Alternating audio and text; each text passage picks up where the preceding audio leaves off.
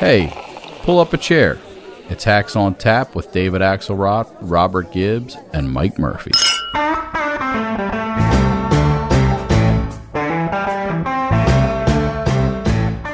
For the president to win in 2024, he's got to talk about the future. He's got to talk about how to fix a broken border, how to repair the damage done through the Biden economic agenda, and how to make the world a safer place.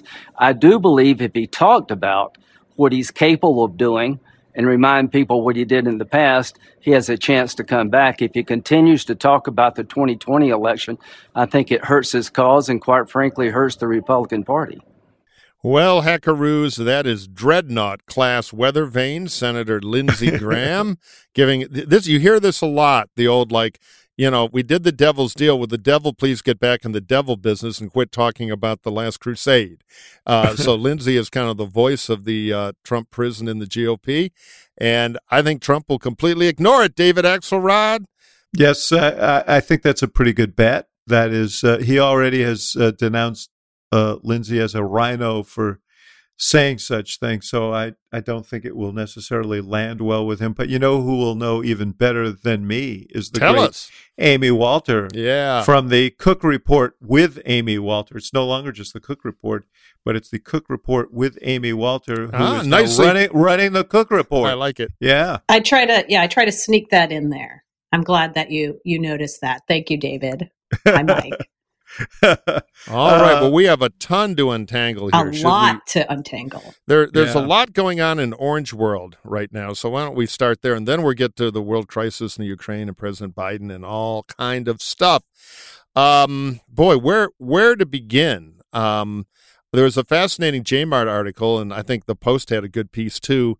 That the kind of subterranean McConnell slash establishment campaign, uh, which a lot of us in the anti-Trump you know world have been working on for a while, but it's kind of breaking out into public that even people who kind of went along are like, this guy's a disaster politically, and we got to do something about him. So it was fascinating to see that the McConnell political operation with an eye on the critical Senate races and beyond is really out there getting behind overtly anti Trump candidates, particularly incumbents. The RGA, Republican Governors Association, is up on the air defending Governor Brian Kemp.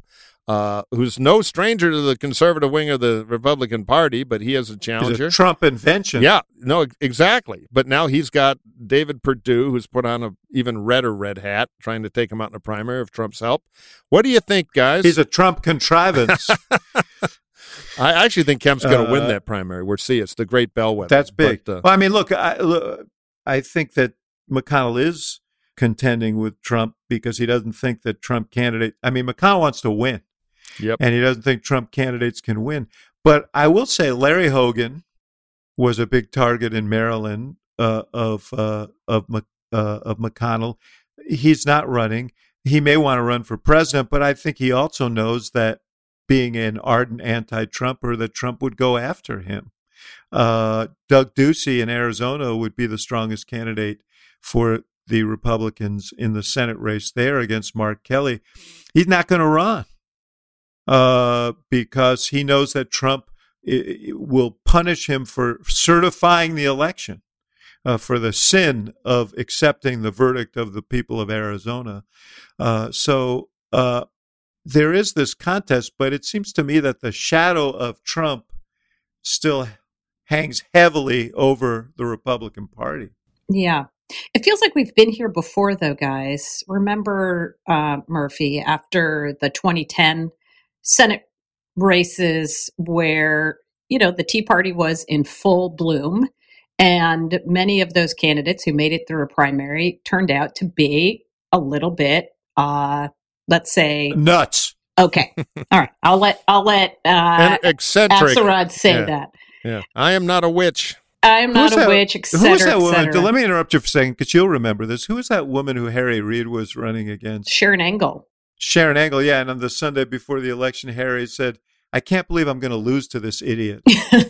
And and of course, I mean, she didn't. wanted to get rid of social, you know, like privatize social security, all all this stuff. That, that was crazier than that. It was. it was, and than she had a. And- very, very bad campaign. All of that after that election, McConnell world said, "We're not letting that happen again."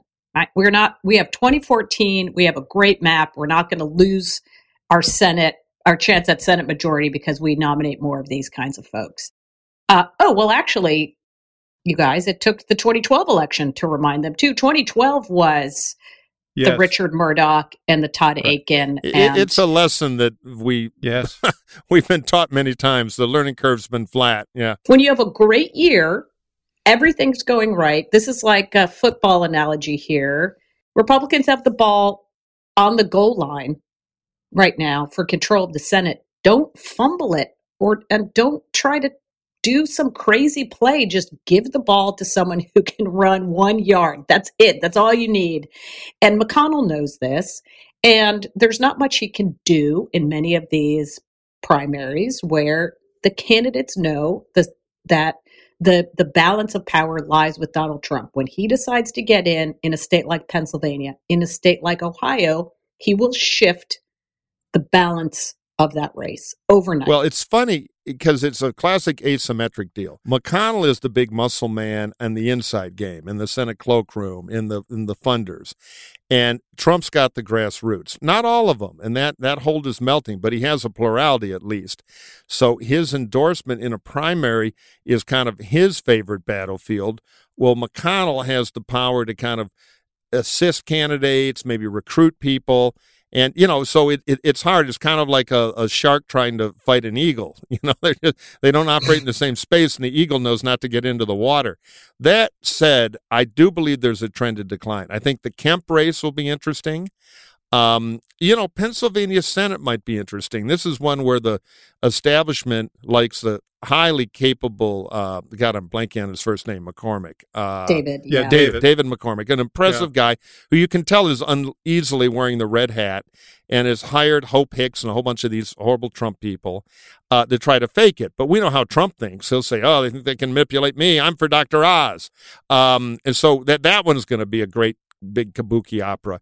So so we'll see. But I, I would just stipulate that the fact that McConnell, I mean, they're talking to J Mart because they want to talk to J Mart about this. They're going out in the open, which is a change in Republican world where most of this was held in dark cellars. They may lose, but they're making a move. Maybe uh, McConnell decided if he's going to call me the old crow, I might as well crow a little and come out. Uh, and the uh, comic but, but stylings in the uh, Pennsylvania primary. You know, if you were the McCormick people, um, he's you know he's a wealthy businessman. Wouldn't you? Uh, and maybe they are come out early and uh, and really try and move numbers early with advertising and uh, put Hope Hicks and others in a position to go to Trump and say, "Hey, this guy's going to win. Don't back a loser. This is the ticket. You get in, you'll yeah. get credit. Pull a Youngkin. They're trying to, but yeah. Oz also has a gajillion dollars. That's the problem. Is and Oz know. can always out crazy anybody. You know, it's always tricky to pick a crazy off contest yes. strategically. We'll see if he's a wizard or not. In the cases of Maryland, in you know, you talked about the Larry Hogan race, trying to recruit him in. That would have been, you know, again, like a um, a nice sort of feather on top or maybe a cherry on top of a sundae. Let's use that. Um, they don't need to win Maryland to take control of the Senate. They just need to knock off one of these freshman Democrats in very purplish, purplish red states like Arizona or Georgia um, in order to win the Senate. But the fact, David, that the parties now have become pretty much inept in their ability to get their best candidates on the field. And whether that's because in New Hampshire with Chris Sununu, he knows mm-hmm. that he doesn't want to go down to Washington and be part of that that kind of constituency, right? um, there's no. You're always so polite. It's it's it is. Nobody wants to Shit be a show benefit. is what she's talking about. Nobody wants to go so. every week and have to have lunch with Ted yes. Cruz in the caucus. I mean, believe me, Sununu could have won that race. Exactly. That's a bigger one. Hogan, by the way, I think made the smart move because yeah. he wants to run for president, which will be uphill enough for him. But if he goes and has a losing off year race or has to kook out to survive a primary, he ruins his rationale to try to be the return to normal guy in the presidential race. So I totally get his thinking. But uh, sorry, Amy, go ahead. No, but but you know, you all are old enough to remember there was a time when the party leaders, their job was simple. Win winnable races. Find the candidate who fits the district, who fits the state, recruit them, help them, and go for Yeah, it. yeah. Ver- Vermont would be a perfect example. In a not so long ago past, a popular Reco- Republican governor would, even one who's pro choice, even one who doesn't fit obviously with the Trump type of Republican, who's out of kind of the traditional orthodoxy of the Republican Party, would be recruited as the kind of candidate who, hey, he works in Vermont. Of course, we want him on our team. We want anybody who can win. Now it's who can win, who fits within the certain variable, and I blame Yeah. a lot of this on the the good- the good intentions of folks who said, "Let's get rid of soft money. Let's get rid of you know all the all the big donors giving money to the parties." And instead, it's now been outsourced to ideological groups and others who use it to really fashion the Senate into their own sort of playground. You know, the damn reformers, I'll tell you, they are the worst. I agree. Bring back bosses. Murphy says they uh, who wants to have lunch with Ted Cruz. I think it's more like who wants to be lunch for Ted Cruz. I mean, if you go down there and you're a sensible person, it's it's it's a it's a miserable existence Mhm. Yeah. right now. Uh, but but having said all that, uh, there is no doubt that, uh, as I, I said earlier, and uh, it, it, Trump still uh, carries a lot of weight in that party. And and and Mike, you flagged this, uh, but uh, we saw an example of it when Nancy Mace, who is uh, you know relatively moderate in this in the pantheon of the House. Yeah, I, I, Nancy, you know, you got to give her credit. She's first woman to graduate from the Citadel, and so I mean, she's a person of some accomplishment, and she she's been a conservative. But you're right, she got kind of brave about Trump for a week. I moderate on the Trump issue is what yeah, I oh, totally, saying. I agree with that. Yeah. And now look where we are. I think we have an audio clip, right? She's a uh, uh, yes, she's a congresswoman from uh, South Carolina, first term, took that seat back for the for the Republicans, and now is under fire for for not being Trumpy enough. Hey everyone, Congresswoman Nancy Mace here. I, I'm in front of Trump Tower today, and um, I remember in 2015 when President Trump announced his run. I was one of his earliest supporters. I actually worked for the campaign in 2016. I worked in seven different states across the country to help get him elected. I supported him again in 2020 because of policies I believed in. He brought American jobs back. He lowered our taxes, wages, and employment were better for every hardworking American in our country. He made America safer, and he took on China directly. And America was stronger all around the world. And, and quite frankly, freedom and democracy was stronger all around the world. You know, it's funny. So she filmed that basically with an iPhone standing in front of Trump Tower in New York City, setting herself, excuse me, up for the perfect viral thing, which would be to digitally add a bunch of rotten fruit, fruit being thrown down from the, you know, with a Trump voiceover. Lose it, Rhino. But there we go. There, there. I mean, to survive in a, in a particularly in a Sun Belt Republican primary with a Trump primary opponent with Trump behind you, they contort themselves into these deals, which are worse. This won't help her. This just makes her look, you know, weaselly from her earlier fight. Well, it also to finish the whole oration there by talking about how freedom and democracy was doing better under Trump when he is actively trying to undermine our own uh, is a little is a little rich too. But yeah, the idea that she felt she had to go and sort of ask for penance in front of Trump Tower gives you a sense of the power that he still has in these primaries and uh, you know maybe that maybe that spell will be broken if there are people who break who break through uh, this yeah, year had And- the guts to try it. You know, right now they're doing this kind of back off thing. I just add one point too to what Lindsey said earlier. What's really making the the Trump enablers unhappy is they think they could live with good Trump, talking about the border, talking about China, calling Biden weak, inflation, all the usual stuff. uh, and be effective demagogue Trump. Instead, they're getting Trump trying to use the primary electorate as a therapy animal to go refight his wounds from being defeated last time, which just pulls him into a vortex where you don't even get good Trump. You just get pure, crazy, nut on a bus Trump. And, you know, that's what's killing these Trump enablers because they, they're getting an even worse and less effective version than Trump, who insists on injecting himself into the primary to whine about the last election and very little else. But what I heard from Nancy Mace too, though, is what I'm hearing from a lot of Republicans in focus groups, what I'm hearing sort of anecdotally from folks, which is this sense that, look, we liked Trump, his policies, the crazy, the tweeting, now this obsession with 2020. I could do without that, right? Yeah. And you're starting to set, you're starting to see it in polling, and it's starting to show up, as I said, both anecdotally and in, in qualitative data of Republican primary voters who will not, they're not abandoning him, they're not anti Trump, but they like the idea of having a candidate who has many of the same qualities as Trump, but isn't as Trumpy, right?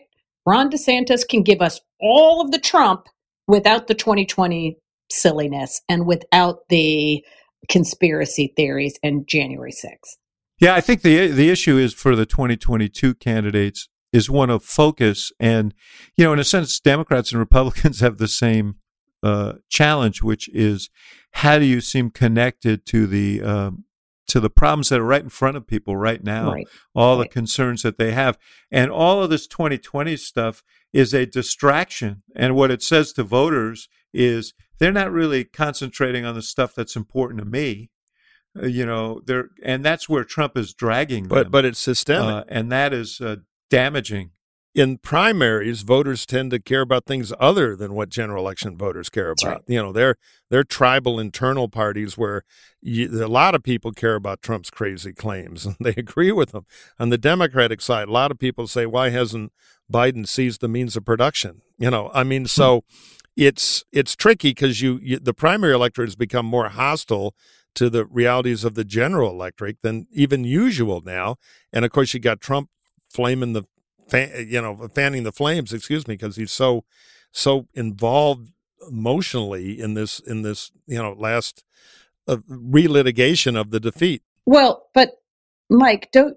How hard do you think it will be for those candidates to pivot to the general election. It seems like some of them are doing a better job than others in Yeah. you embrace Trump to a certain degree, but you don't go full, you know, you don't go Right. full in on all the conspiracies. And, and I'm sure we'll get to this, given the climate right now and how bad things are for Biden, is it really going to matter that much if Yeah. candidate X in state Y, even a swing state, you know, has some Trump, tr- you know, uh, love letters to Trump. Is it really going to matter to voters come November? Yeah, I think that's a very astute point because they are trying to do a little Trump light because they don't want to really wear a Trump Velcro suit in the general. But they know if the general, if they don't succeed in totally changing the topic of the general to their unsuitability and are just kind of generic Republicans who wink a few times at Trump. I mean, I think they're feeling the numbers you talked about earlier. We had Tony Fabrizio on the show a few months ago. He had done a piece of research, I'm sure you saw it, where there was kind of a plurality of Trump is great, but time to move beyond. There's a Mhm. CNN poll out showing half the Republican electorate says move beyond Trump. Doesn't mean they hate him, but you know, time for something better. And by the way, same number on the Democratic side, which we're talking about.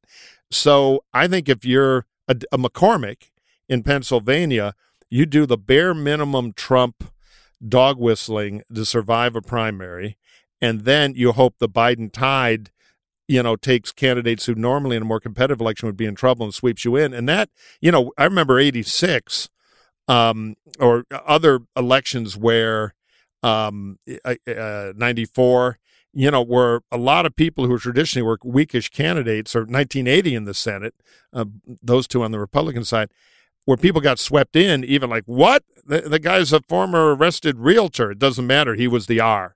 And Right. yeah, I think that's the bet they're making. And in the environment we're in, unless Biden fixes himself, it's not at all a dumb bet. Well, it's no, it's noticeable that that say David McCormick, his most recent ad is is literally, um, a "Let's Go Brandon" chat chant, right? Uh, with you know pictures of Biden of the plane leaving Afghanistan, with folks trying to grab onto it, with inflation, all of those things. So you make it all about, uh, you know, the chant that says, "I'm with you." It's a it's a Trump rally chat chant, right. but I am not, you know, full on in. You touch the base and move on.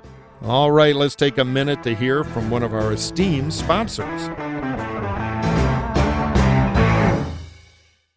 All right, Hackaroos, you already know where to go for breaking news and trusted smart analysis. This podcast.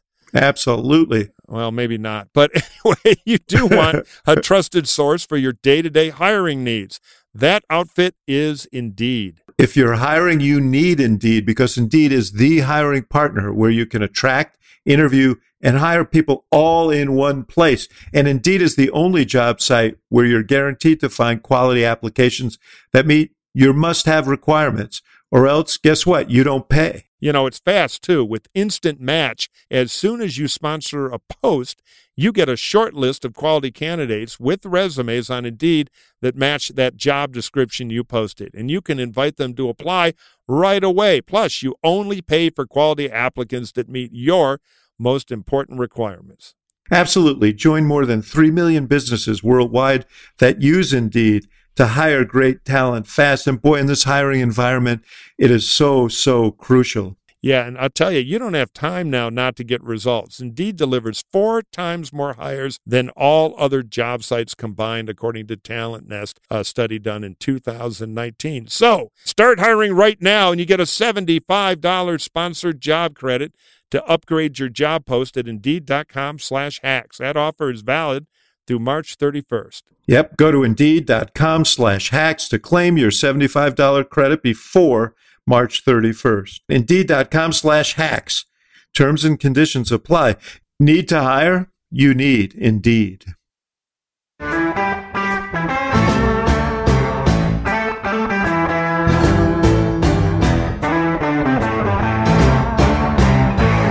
My strong feeling and again, I've said this before, I, based on not, not an untested idea, is that for Democrats, the trick is to uh, take the comments of McCarthy and some of the other crazy people.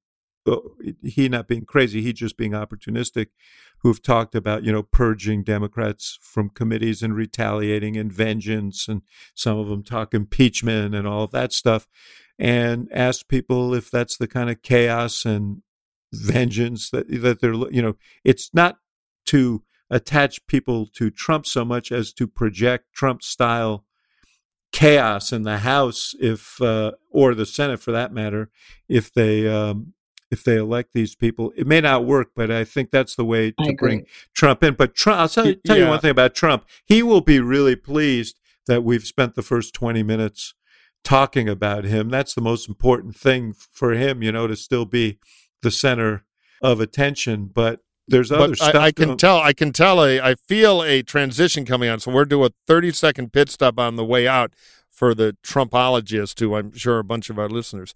It is no small thing that his accounting firm has revoked their professional certification of his financial documents for the last 10 years because that screws up loans and debt and creates discovery and anyway so it's below the voter horizon but he's had a huge legal setback uh, with that. What was that scene in casablanca? I'm, I'm shocked that there was gambling going on here. Yeah shock shock. uh, yes exactly. Yeah, captain renault my hero so anyway, I think the Trump plot's getting a little thicker, and he does have Mitch. Uh, if I were him, I'd I'd start getting a food tester because Mitch is a formidable opponent. I mean, metaphorically, of course, in the uh, inside game. But yeah, let's go on to Biden, Ukraine. Some blowhard had an op-ed in the New York Times. We ought to talk about.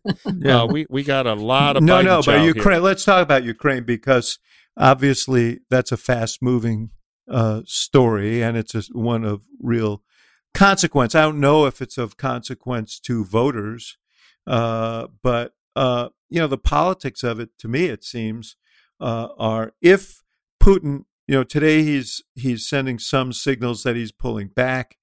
If he is, if he did pull back, uh, you know, I think that's a that's a win for Biden because it looks like he's stared him Mhm. down and backed him off. If he doesn't, if he moves forward, uh, I think you know there are problems. Even though I think Biden has done many of the right things here, pulled NATO together, made clear what the consequences would be if uh, Putin moved forward, and so on.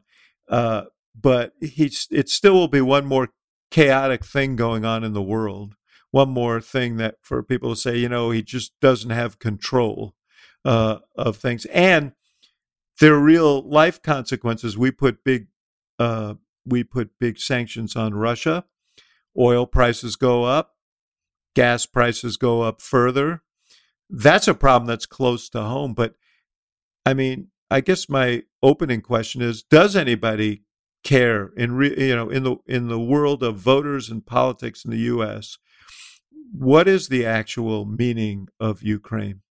I mean, I will just say in the short term, if there is an invasion, we know there's going to be an immediate consumer impact. And I don't know for how long, but between the markets being more volatile than they already are, and then gas prices or other, you know, energy prices going up, th- something that's happening thousands of miles away is actually going to impact consumers who are already uh, anxious, concerned, feeling the pinch of, of the economy and inflation. So that where you say, well, how how will it impact voters? It it is like an immediate. Here's how it hurts my pocketbook. I think David, they seem to have learned the White House a lot of lessons from Afghanistan, which is they're being very upfront, not just with the public, but with our allies about here's what we're going to do. We're being very clear and we're being very transparent and what we are doing, how we are, what we're telling Americans in Ukraine um, about exiting. We don't want to have another situation like we had in Kabul. Um, so, you know, taking this to the place of we are, uh, we're organized, we're on top of it, we're getting everybody on the same page. This is not going to look anything like um, Afghanistan. Um, to me, the bigger question, and I'd love to hear both of you weigh in, is if if Putin goes in, especially if it's a, a significant in, invasion, what do Republicans do? Is this a rally around the flag moment where we say this Putin is a bad dude? This we have a Yeah, land which war. which I think which flag is the question. I mean, eh, we get immediate sanctions. President's desk signs them, or what happens? I mean, that to me is the the bigger question mark right now. Well, bet on Tucker to hum the Russian national anthem. Well. that, and the it'll be a split between the national security and the others. But let, on the Ukraine thing, I think I'm schizophrenic on this. Because, well, I think Biden is. He's doing both a great job and a terrible job simultaneously. The great job, I give him kudos for how he's handling it. He is ramping up slowly but surely the penalties uh, for invasion, making it clear. He's got NATO unified. Trump had shattered the NATO alliance. It's back together, uh, with the exception of the Germans who now love peace. Ironically, it's um it, it it's the NATO thing has been artfully done. Uh, he has been cleverly preempting any Russian attempt to use the old Hitler trick and grab five convicts, put them in Ukrainian uniforms, and find them 20 miles inside Russia and declare, "Oh, they're attacking. We better counterattack." So they've done great on all that. Where he's been terrible is communications, because I mean the inside communications is fine, but this is a moment for him to be president of the United States. I've been harping for a month. He ought to do the national address and explain to Mhm. Americans what Americans what's going on and what the stakes are. Because right now, in the messaging side of it, in the politics side of it, it's basically if Russia invades, Biden loses. Which is not really what they ought to frame the outcome is. It ought to be we are prepared for either outcome. If Putin invades, he's in a quagmire. It's terrible for Russia. It's terrible for anybody, and he's a war criminal killing innocent people. If he doesn't invade, our coalition leadership helped deter him, and now we have a diplomatic path forward. So he wins either way. But right now, Yeah. you know, the, the media's narrow bandwidth. So if and when you're in a situation where if Putin invades, you lose, you make the mistake. It's kind of like the Obama red line thing. You give your opponents the ability to decide if you're a success or failure. So it it they got to frame this and why they're afraid to put him out as president and explain what's going on to the country because they have a good plan baffles me. Well, I think that that they. I mean, I think they're saying many of the things you're saying. They're just not. They have not lifted it to that level yet. And one element of what Amy said uh, makes me wonder about because I agree. I think that the real political import there are there are a kind of you know Biden's issue is strength and weakness, and if he comes off here looking weak, that's that's another problem for Biden. But the tangible, most tangible problem is going to be the consumer impact. And so, another reason to do what you're saying, Mike, is to say we are prepared to pay the price. You know that there may be some short-term sacrifices Right. We have to it. make, and here's why it's important. Yep. Do yep, a little right. Churchillian thing, you know. Right. So yeah, I I I think uh, I think that that makes sense. But I'll tell you something. Um, it is interesting. I mean, who knows with Putin? Nobody knows what Putin is thinking. We did a panel at the at my Institute of Politics yesterday at the University of Chicago eh, with uh, Mike McFaul and and Ivo Daalder, who was the ambassador to NATO, and Susan Glasser. And the consensus among the group uh, was that you know Putin is very Putin. War has been good to Putin. You know, he went in and snatched Crimea. He went into Georgia. He went, in, you know, uh, uh, the che- Chechnya, and uh, even his forays into Syria. They've all been p- profitable for him. So he's comfortable with with this, and and you know they were skeptical as to whether he'll actually pull back here. But this is a every- big one. You know, those Yeah. were sizable meatballs.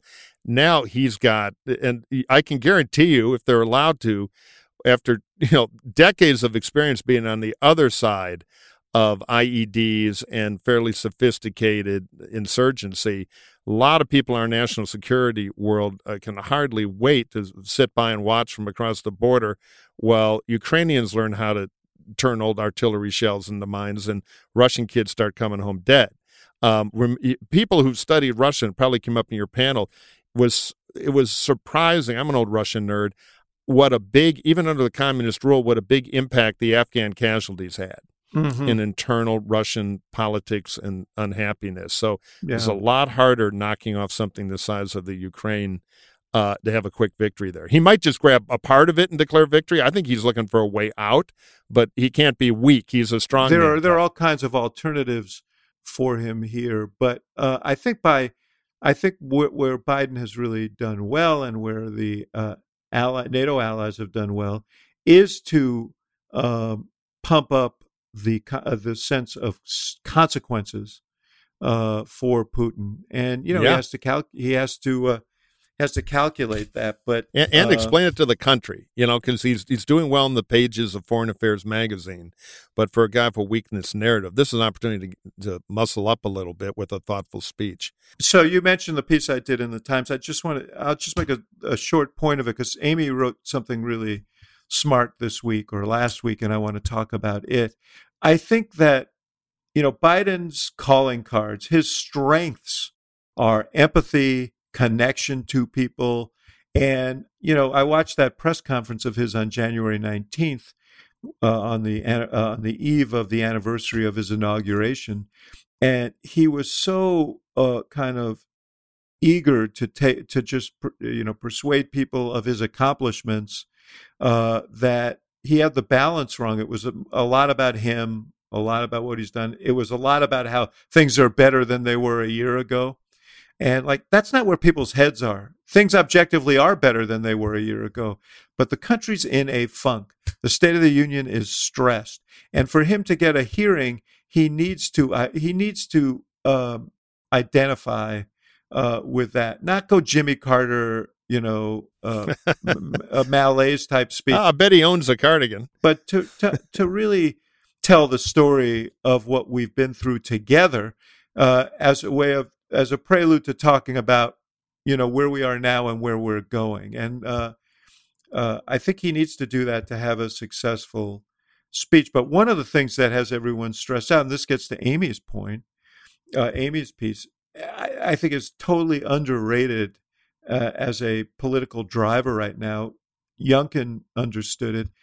Uh, just how stressed out and angry parents are Schools. about what's happening. You can you can speak to it too, Murphy. You've got a young child. No, no. Look, I, I- I've been harping on. I totally agreed with Amy's article, which I thought was very, very insightful. Parenthetically, I'll just say about Biden quickly to get out of that and get into Amy's piece. I agree with you. I thought it was an excellent op-ed. The problem is, and, and I think we all know this, how many times have you been working in your political hack career for an incumbent politician running for beginning to think about reelection?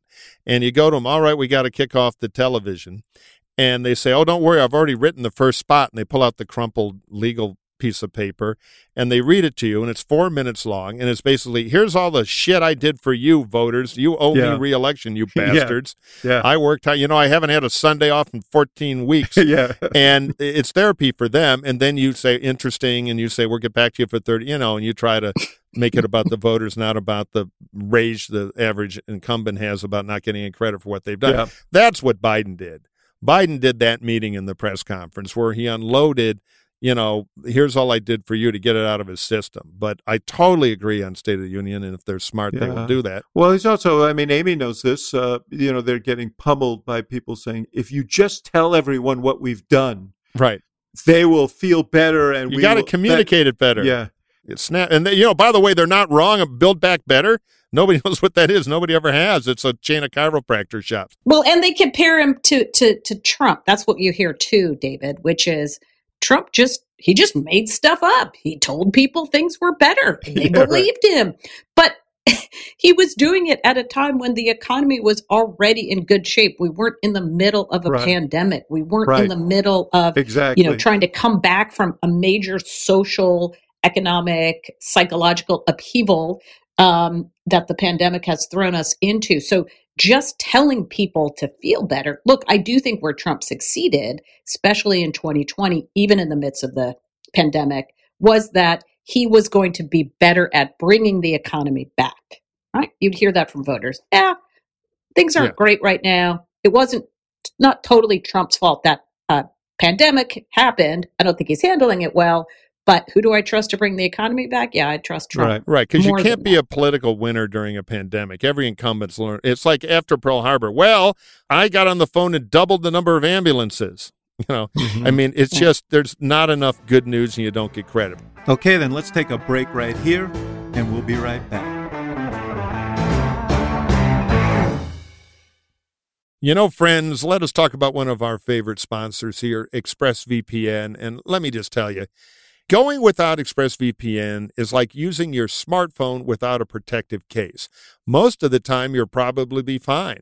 But all it takes is one accidental drop of that expensive phone right onto the solid concrete to make you wish you had protected yourself. So, Dr. Axelrod, explain the technology for us. No, absolutely. Everyone should have a VPN because every time you connect to an unencrypted network in cafes or hotels or airports, you know, we all do that. Your online data is not secured. Any hacker on the same network can gain access to and steal your personal data, passwords, financial details, all of it.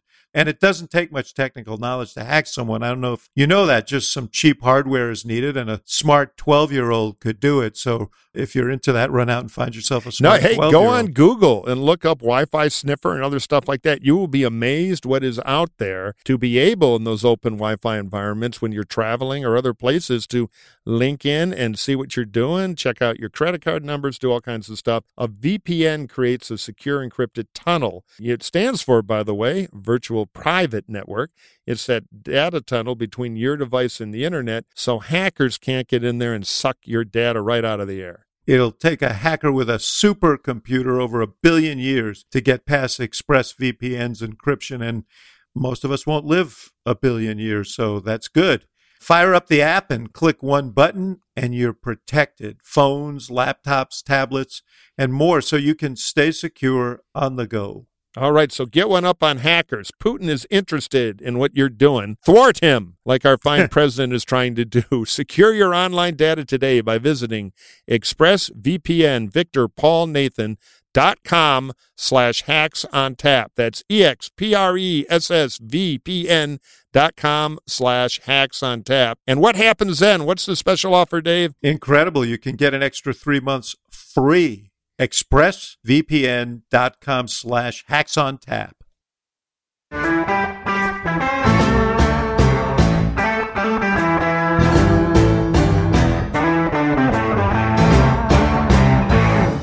Amy, to your point, some smart economists a few months ago made the note that what really killed the economy during the pandemic and the labor force was when schools went down, people had to care for their kids and therefore left the labor force, even if there were COVID protections at work and we had the economic slowdown, yada, yada, yada.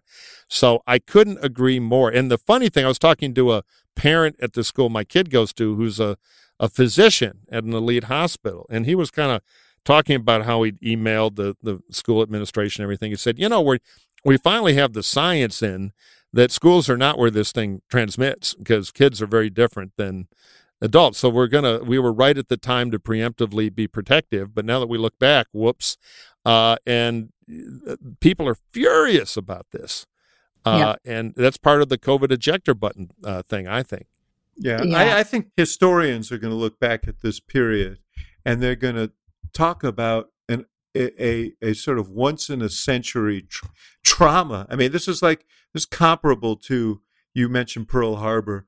I think the the the changes that it has forced in people's lives uh, have been profound, and you know it's reflected in all kinds of ways. Not the least of which is just mental health.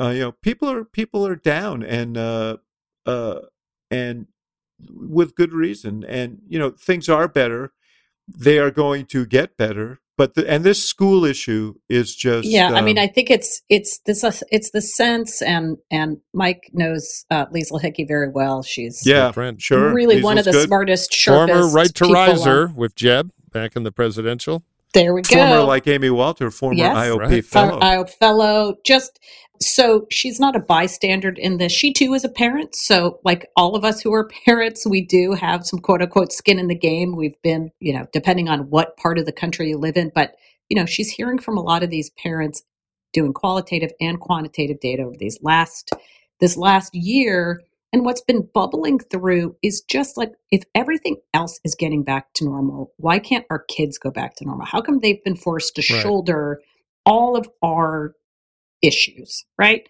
And yes, it is true that when it comes to kids, especially the youngest of our kids who can't be vaccinated, plenty of parents are still very worried. They're worried both about giving them a vaccine, right? So vaccination rates for the youngest kids who are able to get vaccines are pretty low. And there's con- still concern among a lot of parents that going to school, we what are we going to find out in the end? Right? Like again, 20 years from now, 50 years from now, did our kids suffer um, emotionally? Yes, but could they have suffered more? Maybe there was other uh, medical things we didn't know about our youngest kids. All that to say, where we sit right now, in terms of where parents sit right now, is a feeling of deep frustration that are that the people who are supposed to be looking out for the most vulnerable of our constituency kids who don't have a voice um, really chose to use them as as basically not as pawns as much as they just didn't take it uh, uh, they, they were expendable politically. yeah, yeah.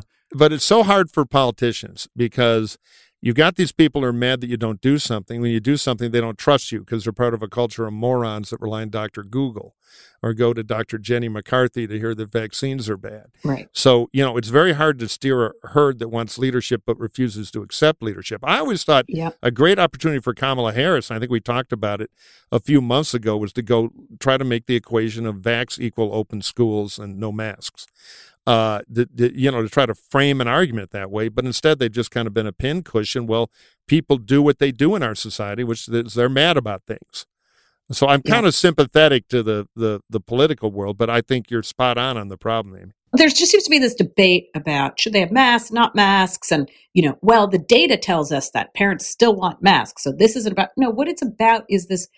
Again, we talked about it earlier. This malaise, this back to normal. This we need to give our kids some sense of of you know uh, of place and stability And if you're a parent, what you know is nothing, there's still nothing is stable. And it doesn't matter about just a mask. Yeah, well, that, that that's the point. Everything feels a little out of control. It's out of control. A, My kid still has to wear it, right? Like they still have to eat outside.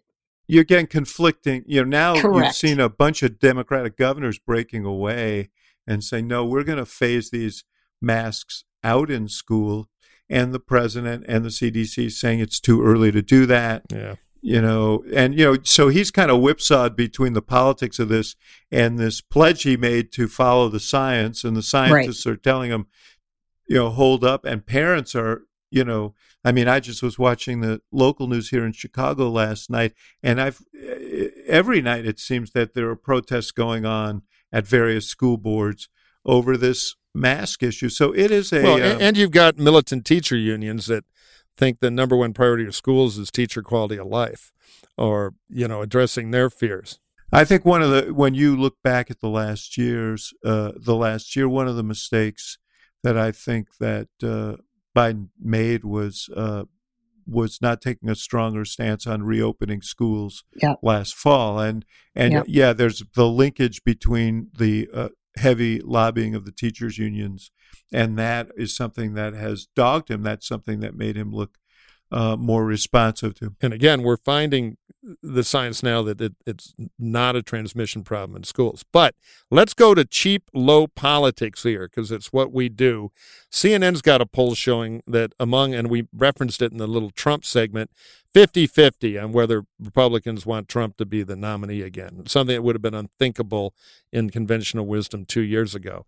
But Biden has similar split numbers. A massive amount of Democrats saying, nope, get somebody new next time. Now, it's early. If Biden has a comeback, that number will melt, but it's, it's lower than other presidents have had at that period. They all have some of it. What do we think? And here, here's my big question for Dr. Axelrod for the Axelrod insight, and then Amy to straighten us out with the truth. Do you think Biden, if he runs for reelection, I know it's a hypothetical, will have a significant primary? My guess is he will, pending a bad midterm outcome. Yeah, I see Amy nodding yes. I, I actually, if he is, if he runs, and I, you know, look, he says he's going to run. I think he plans to run. Uh, there's a lot of time between now and then, and a lot of it just has to do with the fact that he's almost 80 years old, and the presidency is a grind. I mean, just look at what he has on his plate.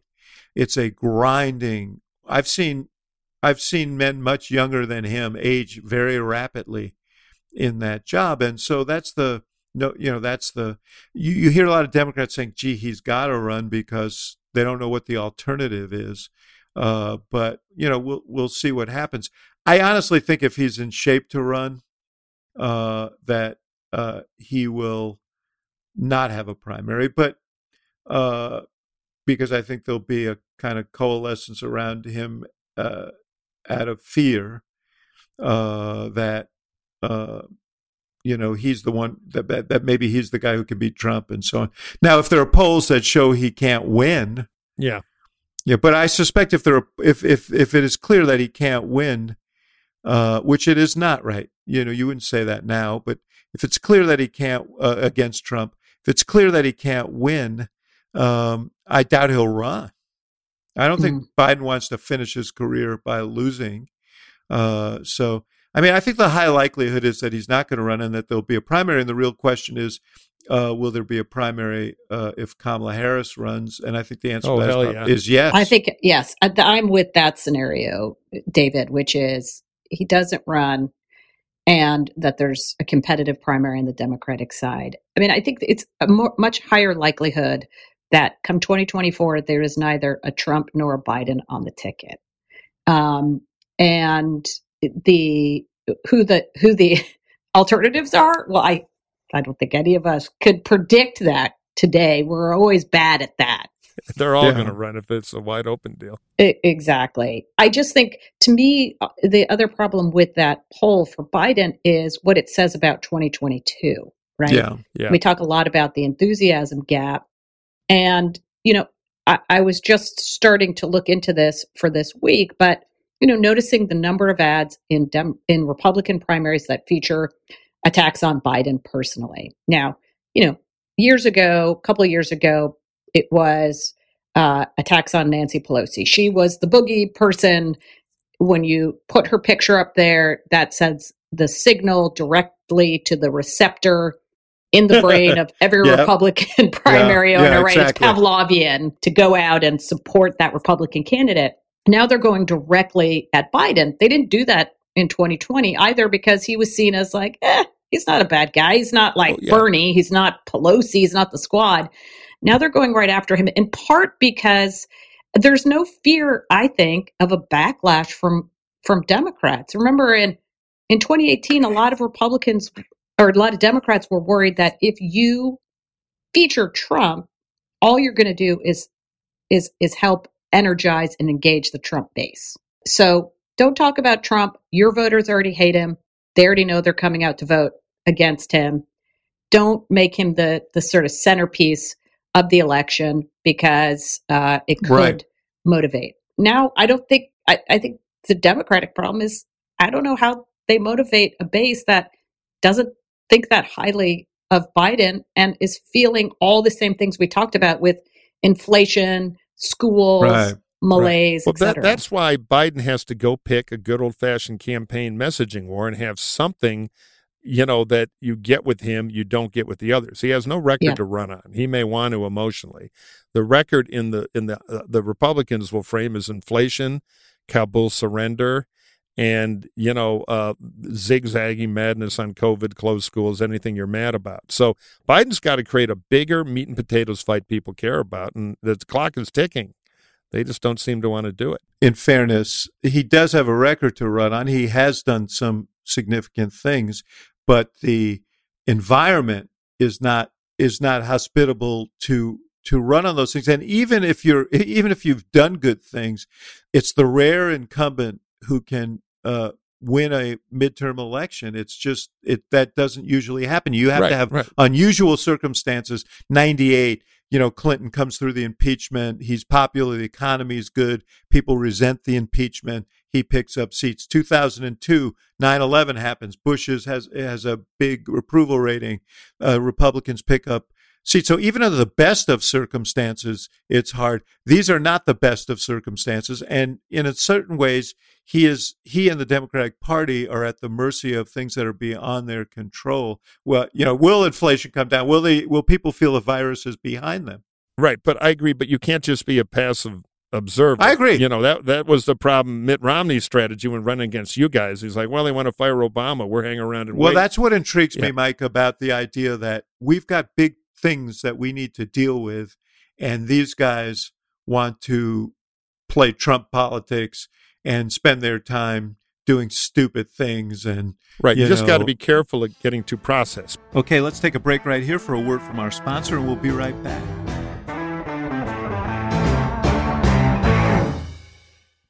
You know, Axe, you are famous, justifiably so, in American politics for having an incredibly talented political gut.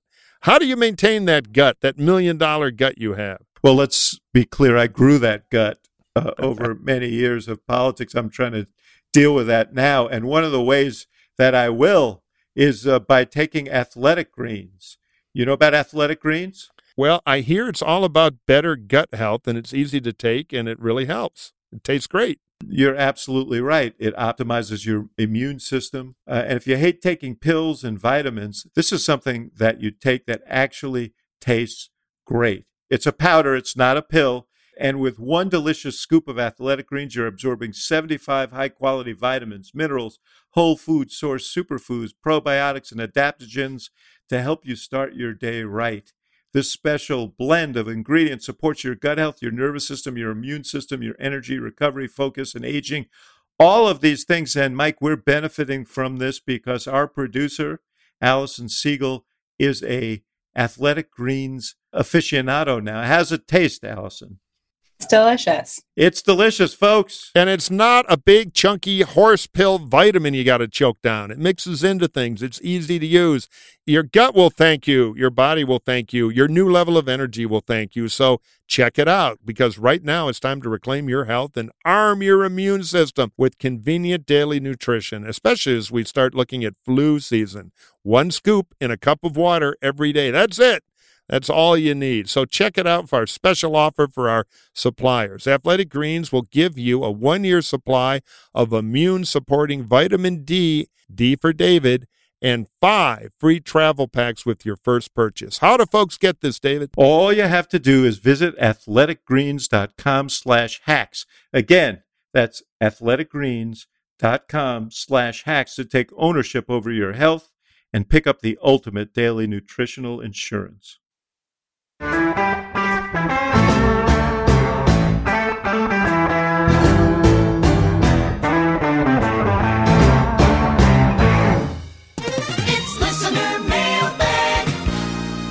I don't know where our Golden Broadcaster Awards are yet. You know, for some reason, lost in the mail. If you have a question, Yeah, they probably were mailed in 1946.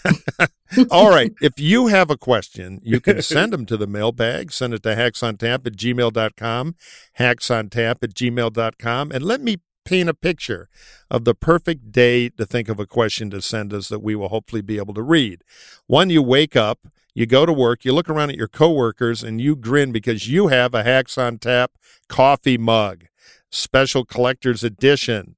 You can get it on our merch store. And at night, you can have a beer stein, the Hacks on Tap, fantastic American made beer glass. It's really pretty cool. You can get all this stuff at hacksontap.com. Upper right hand corner, go to merch. We have t shirts too. Check them out. We got a lot of emails saying get into merch. We're into merch. So let's do as we say back home in Detroit. We got to move some units. Second, if you're ready for more email, go to hacksontap.bulletin.com, hacksontap.bulletin.com. Get our free twice a week newsletter. It comes by email. Gibbs and I write it. We have a lot of fun. We constantly attack David, and we put a lot of stuff in there you don't hear on the show, fun links, etc. Amy, do you want to hawk the uh, Cook report with Amy Walter hand fans? We don't have as much merch. We did have backpacks for a little while. In fact, we might Oh. still have a couple still available. Very rare, very rare editions. Well, I, I saw one in the Smithsonian, I think. I think there is. Yes. Uh, the original from 1984. yes. Thank you, David. The Cook Political Report is a value. Must read. I've subscribed since the 20s. Yes, thank you. Must read. We have, I think, the smartest people in politics on top of every single race in the country. No one else is following it the way that our folks do, and to do it in a way that is not about picking sides, but picking the folks we think are most likely to be successful. Yeah, and I can't say enough. It is a great gift. The professional you. handicappers and consultants all read it. But if you've got a friend or relative and you're looking for a great birthday, graduation, Christmas gift, eh, because they're a political junkie and they Right. kind of want to read the digest of what's really going on because they want to argue about Ohio third, give it to them. Give it to them, and then buy them a mug, and they can sit, drink beer, and be the. It's the political junkie man. It's like the fall, farmer's almanac of of campaign race analysis. And if you're a junkie, it is a lot of fun. You don't have to be a Thank you. political professional to subscribe. So there we And go. if you're a junkie, you've probably written us a question, and you're probably saying, "When are they going to stop hawking stuff and, And answer them?" Good, good transition there, David. Thank I you. like it. Okay, so our first question is for Brother Axelrod. It is from Brian, and Brian wants to know how would you run presidential campaigns differently if we elected presidents by national popular vote, and I'll add only, no electoral college? Wouldn't it behoove candidates to campaign in states they know they will lose, like a Democrat in Alabama or Republican in California? Because in a popular vote election, the margins, even if you lose the state, would matter in a way they don't matter now because of the winner take all nature of the electoral college. And Brian, I apologize. I punched up your question a little for clarity. David, what do you say? Well, the answer is yes. Obviously, we would campaign uh, differently. The way it lays out now, basically, you know, 10 states or so are actually having a national election, and the other 40 are observing. Uh, and all your resources, uh, you know, you prioritize states as to which ones are going to be pivotal with data and so on.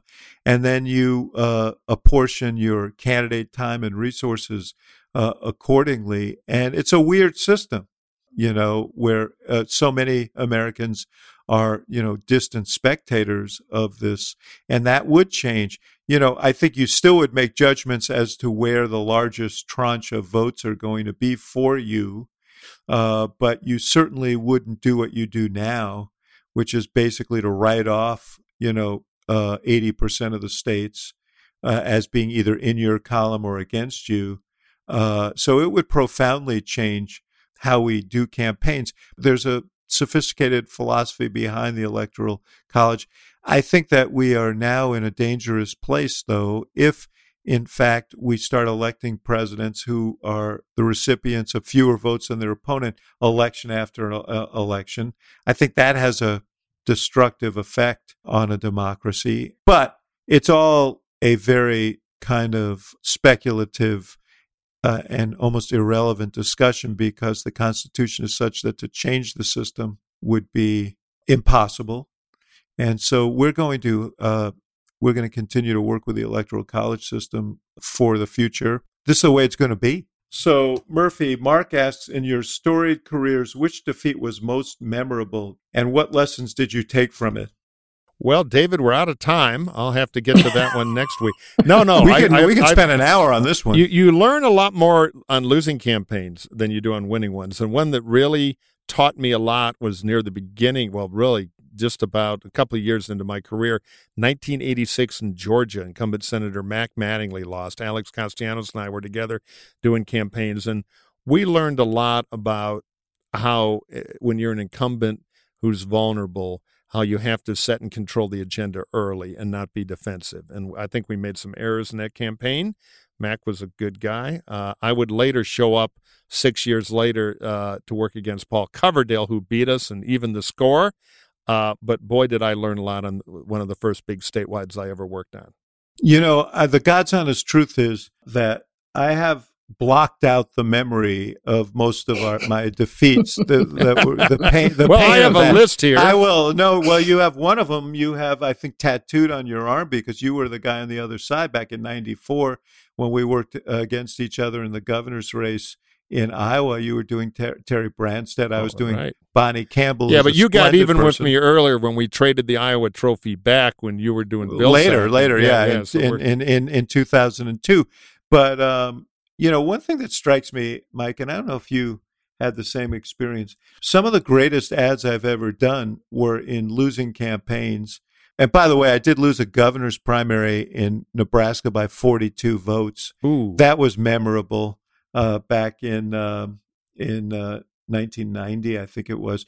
But some of the best camp ads I've done have Yeah. been in losing campaigns because sometimes when you think you're losing, you end up throwing long, and you do the most creative things. Which is why candidates, if you're listening, if can if if uh, if uh, consultants come in and show you ads, ask them about the disposition of the race and whether they actually won the race because this isn't a uh, it's not a the, it's not a contest, a theatrical contest. It's like, was it effective? Was Yeah. your message effective? we, we did a spot once in an attorney general race in a primary and we were 40 points behind the incumbent and our guy had never been in court before in his life so we finally came up with less attorney more general and we had him out like you know jogging firing machine guns and we, we came within about four points so it was one of the most effective ads we ever did but we lost Amy, we're not going to have you answer that uh, answer that question, but we do want to ask you a question that Gail writes in.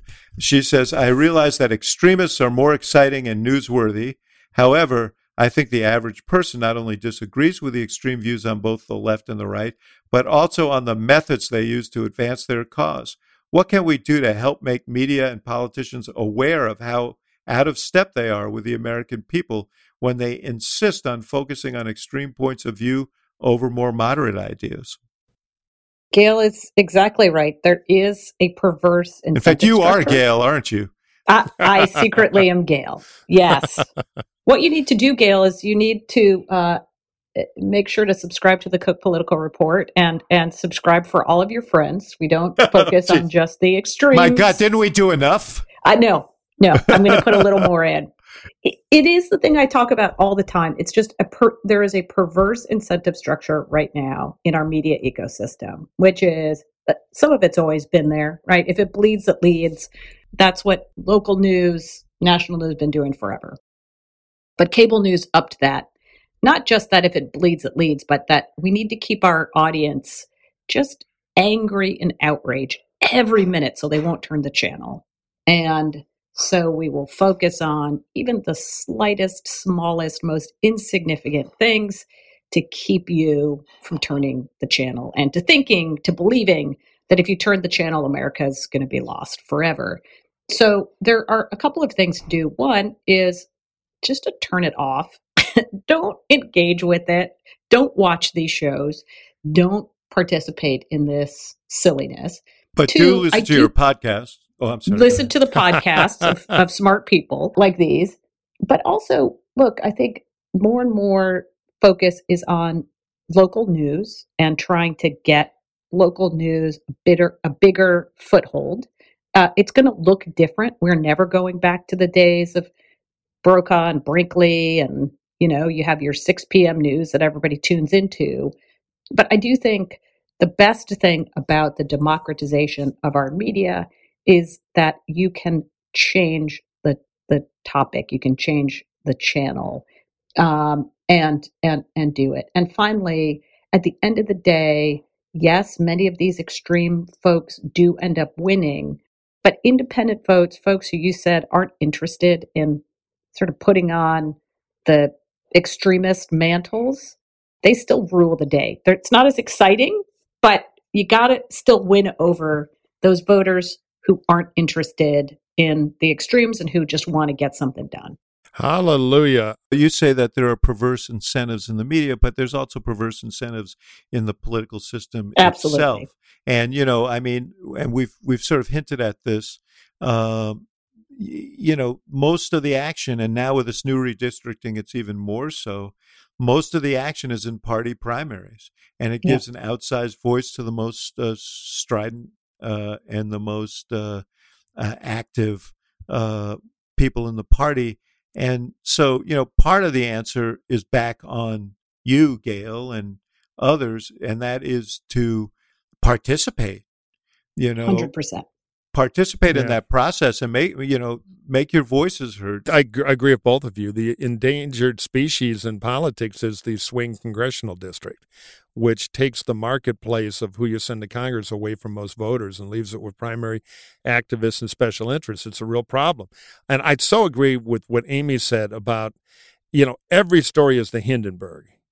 Every single story. The smallest pro- candidate bumper sticker glue doesn't work. Ah, we have our focus group now.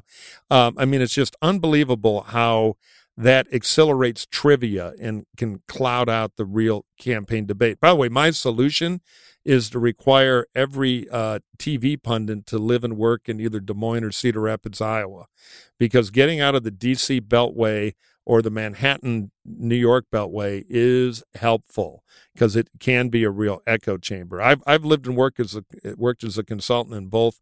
Um, well, I worked out in Nashville for a while, worked in D.C. forever, worked on the West Coast, and I was a better consultant when I was outside of D.C. And finally, as far as turn off cable TV, I would agree, but my contract is up at NBC, so I suggest you stay glued to everything we do.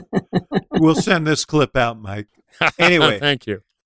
Amy, it's always a pleasure to be with you. We've we've Fantastic we've uh, to be we've you we've hawked you enough, but you really are one of the smartest people out there. And every time you talk, every time I see you on TV or hear you on radio or podcasts, I find myself saying, "Damn, she's good."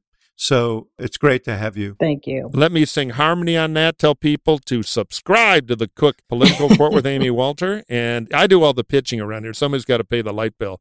And finally, Amy, what's your Twitter feed? Because it's a good follow. Oh yes, it's at Amy E. Walter. Amy All E for excellent Walter. Follow it. I do. All right, gang. Thank you all. He's so Thank slick. you for listening. Oh, Isn't he? Yes. Bye, guys. I'll be back, Axe. Uh, See you soon. Until next time.